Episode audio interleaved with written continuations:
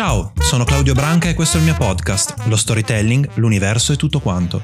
Parleremo di storytelling, di strategia e creatività, di comunicazione brand, ma anche di experience design, mostre, musei e tutto quanto. Fine dei preamboli, si comincia! Eccoci finalmente alla terza puntata della miniserie dedicata ai trend del 2020, alle sfide che brand e imprese si troveranno ad affrontare quest'anno e che molto probabilmente alcuni di voi stanno già affrontando. Il tema di questa puntata è l'experience. Nella penultima puntata avevamo parlato di brand, purpose e autenticità. E abbiamo visto che, dati alla mano, la coerenza e i valori di un brand contano. Una persona su due smetterebbe di acquistare prodotti di un brand che si dimostrasse incoerente. Nella scorsa puntata, invece, abbiamo parlato di employer branding e abbiamo visto come il bisogno di coerenza e autenticità, oltre che di scopo, sia profondo e decisivo anche all'interno delle aziende. Ancora una volta, dati alla mano, abbiamo visto come i valori e la cultura di un'impresa facciano la differenza anche per i dipendenti, potenziali attuali, in termini di attrazione e retention. Il punto della riflessione fino a qui è che tanto con i consumatori quanto con i talenti quello che conta non è solo l'offerta che butti sul tavolo, ma l'esperienza che proponi, cioè il modo in cui immagino di poter vivere la relazione con te. Quest'anno sull'esperienza vedremo puntati i riflettori del brand, del marketing, della comunicazione, del retail e si parlerà sempre di più e sempre più nel dettaglio di customer journey, candidate journey, employee journey e così via. Il focus di questa puntata perciò, se non si fosse già capito, sarà sull'experience e aggiungeremo così 5 punti chiave a quanto detto finora. Il primo punto. Super cafoni! Vabbè, se lo siamo visti. Io non t'ho visto. T'ho vissuto. Lo affido alla magistrale interpretazione di Valerio Mastrandrea nel video del Piotta Super Cafone. Per dire in modo un po' più diretto che quello dell'experience è un paradigma diverso da quello della trasmissione e fruizione di un messaggio. Detto così effettivamente è un po' più noioso. Secondo punto della riflessione, culture marketing, che non è vendere porta a porta enciclopedie multimediali e può servire a vincere la sfida dell'experience. Terzo punto, dobbiamo rivedere un attimo tutta la faccenda del marketing emozionale, perché la gamma delle emozioni non è coperta integralmente da un telecomando incantato solo sul tasto di Rete 4. Quarto punto, avete finalmente una buona occasione per trasformare il vostro brand Pinocchio da burattino a bimbo vero. Quinto punto, quindi paese dei balocchi? No, perché ci sono sì delle gran belle possibilità di guadagno in tutto questo, ma c'è anche del gran lavoro da fare. Torniamo al primo punto del Piotta e cominciamo con uno sguardo d'insieme. Lo spostamento su logiche di experience è una trasformazione di lungo corso e sono già diversi anni che si ragiona di convergenza dei media, cross media storytelling, transmedia storytelling e poi di omnichannel experience e via discorrendo. Guardare al singolo messaggio o contenuto trasmesso e recepito è una prospettiva sempre più limitante. Niente è più slegato o sconnesso e il valore di ogni prodotto o contenuto varia in funzione del modo in cui dialoga con il flusso della nostra esperienza individuale. Il passaggio dal classico paradigma della trasmissione a quello dell'immersione è un'onda lunga che ha sicuramente caratterizzato il mondo della comunicazione in modo sempre più sostanziale man mano che la trasformazione digitale è giunta a maturazione. Le classiche teorie della comunicazione oggi fanno quasi sorridere e quello che nella vecchia prospettiva era il rumore che perturbava il perfetto atto comunicativo tra mittente e destinatario, oggi diventa quasi più importante del messaggio stesso. Pensate alla vita di un post su Facebook e all'importanza che il rumore di tutti gli altri utenti che commentano, condividono, mettono il loro mi piace ha rispetto al contenuto specifico del post pubblicato in origine, alle intenzioni del suo mittente originale e alla ricezione dell'ideale destinatario. Se vogliamo estremizzare da un lato c'era il vecchio sistema dei media, dell'informazione e della comunicazione di massa, un sistema che permetteva un controllo totale su tutto quello che veniva trasmesso e sui singoli messaggi. Se io ero l'emittente, passava solo quello che volevo io ed era tutto sotto il mio controllo. Oggi invece è tutto immerso nel nostro flusso di esperienza. Una comunicazione continua e incontrollata, un'immersione totale dei pubblici e un'esposizione totale di tutti e di tutto. E ovviamente non si può fingere con facilità se si è continuamente osservati. Ecco allora che la coerenza diventa fondamentale. E diventano fondamentali tutti quegli strumenti che ti permettono di preservare la tua coerenza anche fuori dal tuo controllo, di essere sereno in questo flusso. E questa forse è anche la più grande ambizione di un brand che diventa realtà. Costruire un legame, una relazione continua, durevole e di grande valore. Una relazione che è compito del marketing e della comunicazione, alimentare, preservare, potenziare in qualità e in intensità. Il secondo punto è il culture marketing e il modo in cui ci può aiutare a vincere questa sfida dell'experience. Se dopo volete approfondire, trovate nella descrizione di questa puntata un link all'articolo Culture Marketing 101, How to Turn Your Brand's Culture into Content, che ci interessa perché il culture marketing può essere molto utile in questa logica di continua esposizione e di relazione con le audience. Culture marketing non è vendere porta a porta enciclopedie multimediali, abbiamo già detto. Riprendo una definizione dall'articolo. In essence, culture marketing is a way to translate your culture into compelling content that piques interest, inspires people, and helps you form a stronger relationship with them. Most importantly, it's a way to promote what you care about and attract people who share your values, from employees to customers to business partners. Come vedete tutto torna e il collegamento tra brand purpose ed employer branding è dato proprio dal filo rosso dell'autenticità se siamo bravi, possiamo tradurre la nostra cultura, quindi i nostri valori, il nostro scopo o purpose, il nostro carattere e la nostra personalità in uno strumento per rafforzare la nostra relazione con i nostri pubblici, condividendo qualcosa che possa autenticamente interessare e ispirare gli altri. Il compelling content a cui si riferisce l'articolo non sono le solite chiacchiere su sostenibilità, diversity, qualità, innovazione, ma qualcosa di veramente interessante per i nostri pubblici è costruito non come interruption marketing, ma come contenuto nel vero senso della parola. Basta fare zapping tra i canali tematici del digitale terrestre per trovare tonnellate di esempi. Ore e ore di programmazione in cui ristoranti, alberghi, ingredienti, automobili non sono una clip di 30 o più secondi che interrompe il mio programma preferito, ma i protagonisti del mio programma preferito. Riuscirlo a fare in modo non stucchevole non è semplice, ma si può fare. Basta cercare un modo per essere presenti in modo opportuno e non intermettersi fastidiosamente nelle conversazioni altrui come il vicino noioso che ti si autoinvita alle feste. Più avanti nello stesso articolo leggiamo People demand more from brands beyond the product or service. They want to support brands who fulfill their needs and reflect their own beliefs and values. As a marketer, it's your job to communicate this and foster a connection. Io non ti compro, ti supporto.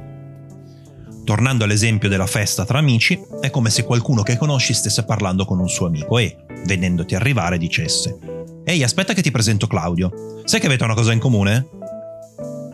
Ecco, il contenuto o in generale il tuo racconto dovrebbe essere quell'amico, quello che crea una connessione.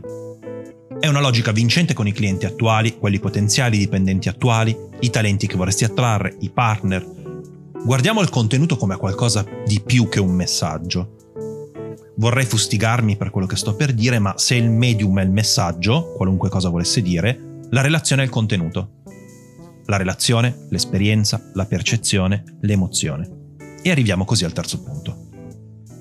Dobbiamo un attimo rivedere tutta la faccenda del marketing emozionale e delle pubblicità strappalacrime di Natale, intanto perché quello lì non è storytelling, e poi perché la gamma delle emozioni che devono essere messe in gioco non può essere ridotta a un televisore incantato su Rete 4.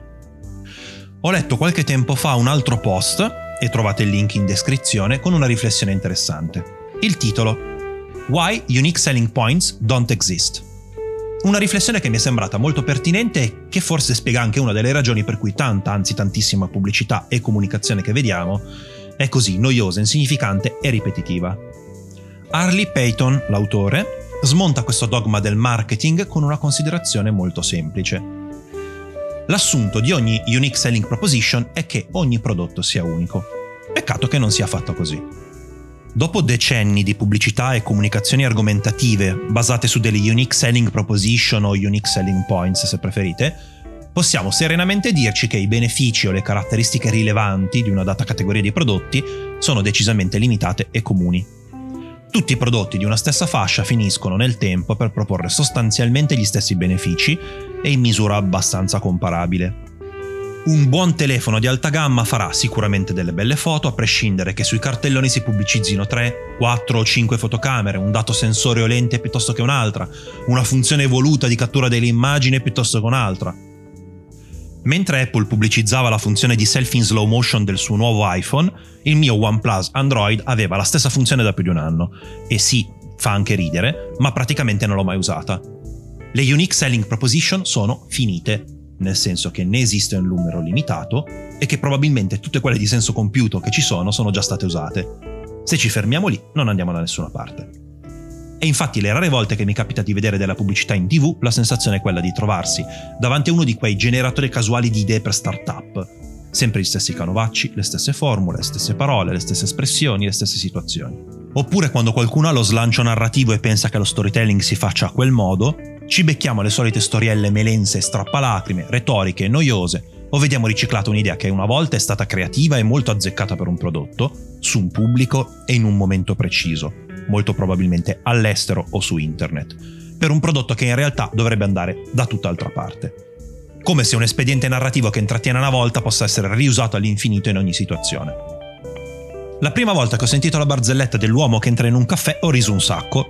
Probabilmente ero all'asilo o in prima elementare Volevo raccontarla a tutti perché la trovavo geniale, ma tutti l'avevano già sentita, perciò non faceva più ridere. Come uscire dallo stallo. Ritrovare un po' di autentica creatività nella comunicazione non farebbe male, perché a furia di voler andare sempre sul sicuro si finisce per riscaldare sempre la stessa minestra. Poi, ed è il punto della riflessione dell'articolo che vi ho appena citato, un'idea può essere quella di concentrarci di più sui nostri owned emotional selling points sono i punti di contatto che ti possono avvicinare autenticamente ai tuoi pubblici. Sono emozioni diverse in situazioni diverse, ma sempre pertinenti con l'esperienza che tu proponi, connessi alla relazione che ti lega con i tuoi pubblici. Owned emotional selling points are far more exciting and they lead people to actually pull the trigger on buying. The emotional selling point of anything is how something makes you feel. We're usually going for positive emotions, of course.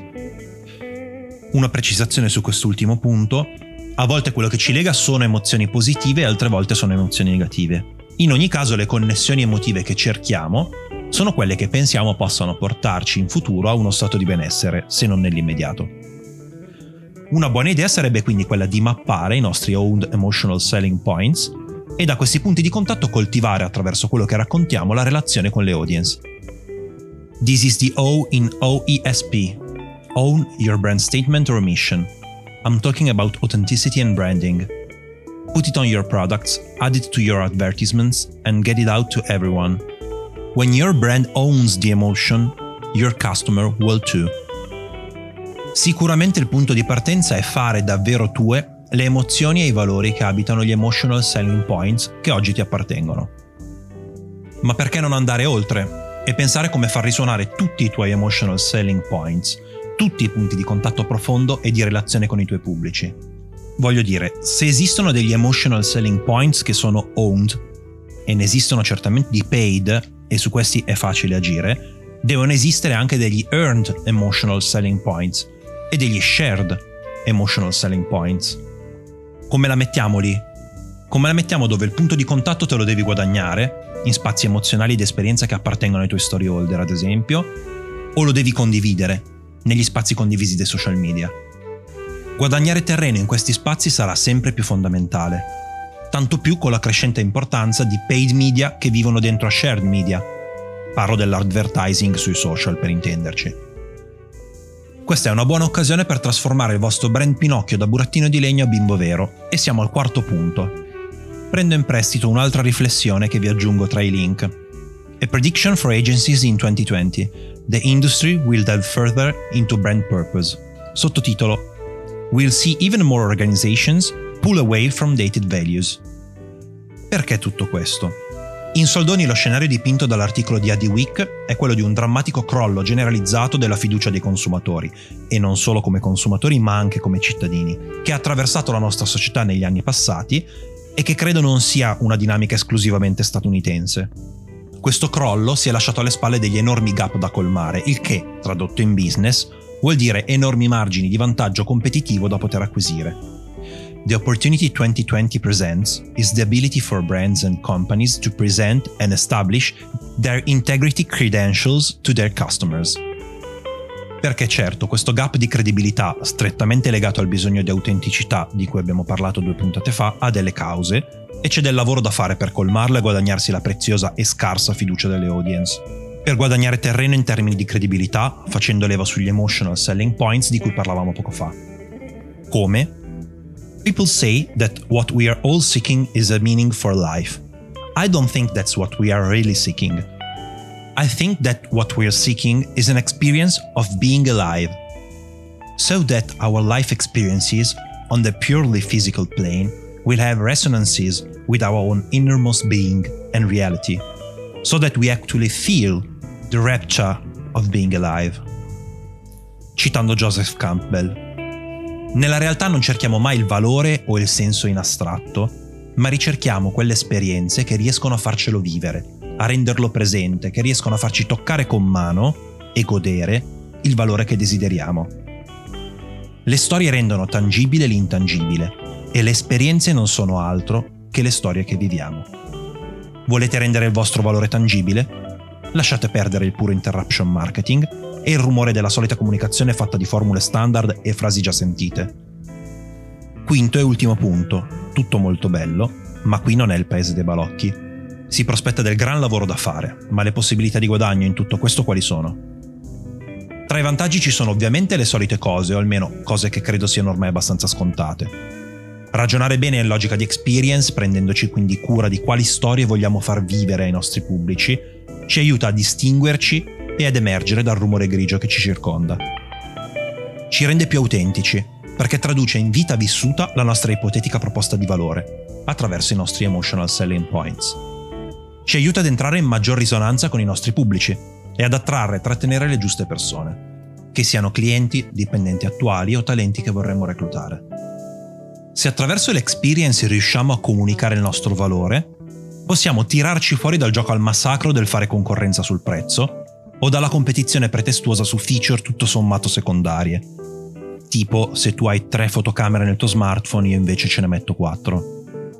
Possiamo competere invece sul valore, costruendo delle esperienze più significative e soddisfacenti che arricchiscano e completino l'esperienza d'uso del nostro prodotto o servizio in sé.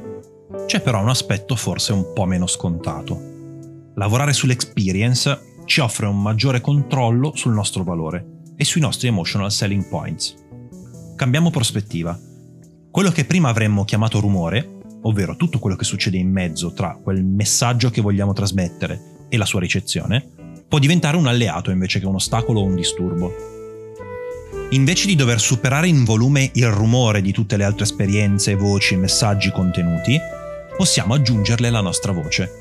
Se troviamo la giusta frequenza, impariamo a sintonizzarci sulla sua lunghezza d'onda.